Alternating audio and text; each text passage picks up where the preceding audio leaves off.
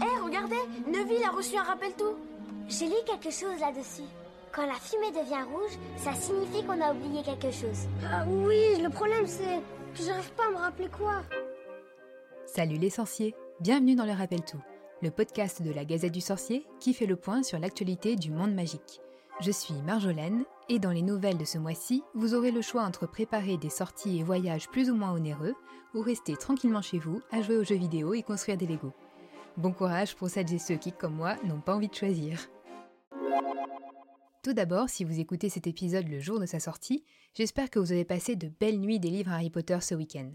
La Gazette du Sorcier était présente dans plusieurs librairies en France, à Paris à Ici Librairie, au Cultural de Clay-Souilly et à la librairie ludique Cactus à Nantes. Bravo à tous les petits et grands sorciers qui ont brillé sur le quiz Gallimard. Et si vous n'avez pas pu participer à un événement près de chez vous, rien ne vous empêche de vous inspirer du kit d'activités réalisé par les éditions Gallimard et téléchargeable gratuitement en ligne pour organiser votre propre soirée. Je vous en parlais le mois dernier, il n'aura fallu que quelques semaines de plus pour qu'Universal Studios Orlando fasse la grande annonce officielle du contenu de son nouveau parc Epic Universe. Les photos du chantier nous avaient bien mises sur la bonne piste. Parmi les cinq zones thématiques, l'une d'elles permettra de se plonger dans le monde magique. Intitulé Wizarding World of Harry Potter Ministry of Magic, on y pénètre à partir du hub Celestial Park au centre d'Epic Universe par un portail surmonté de la baguette de Suro. Le visiteur y retrouvera le ministère de la magie britannique intégré dans le Paris magique des années 20. Un drôle de mélange dont la pseudologique sera probablement scénarisée. Le parc Universal a publié une vidéo qui permet de découvrir quelques concept art, principalement de Celestial Park. Il faudra attendre encore un peu pour avoir des détails sur la zone Ministry of Magic. L'ouverture de Epic Universe est toujours prévue pour 2025. Il est peut-être temps de commencer à alimenter ma tirelire Nifleur pour financer l'expédition qui va s'imposer. Si vous jouez à Hogwarts Legacy sur un autre support que les consoles PlayStation, sachez que vous aurez cet été accès à la quête La boutique hantée de Préolard qui était jusque-là réservée aux joueurs de PS4 et PS5. Mais le studio Avalanche ne semble pas vouloir en rester là. Alors que l'on approche du premier anniversaire de la sortie du jeu, ils invitent les joueurs à rester à l'affût de nouveautés qui seront annoncées, je cite, ces prochains mois.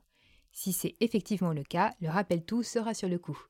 Et vous, quel genre de contenu supplémentaire vous souhaiteriez voir arriver? Je vous évoquais le mois dernier les premières nouveautés Lego Harry Potter 2024 qui arriveront le 1er mars. Eh bien, ce n'est pas fini. Lego a révélé encore un nouveau set pour cette vague de sortie. Un choix-peau magique qui parle.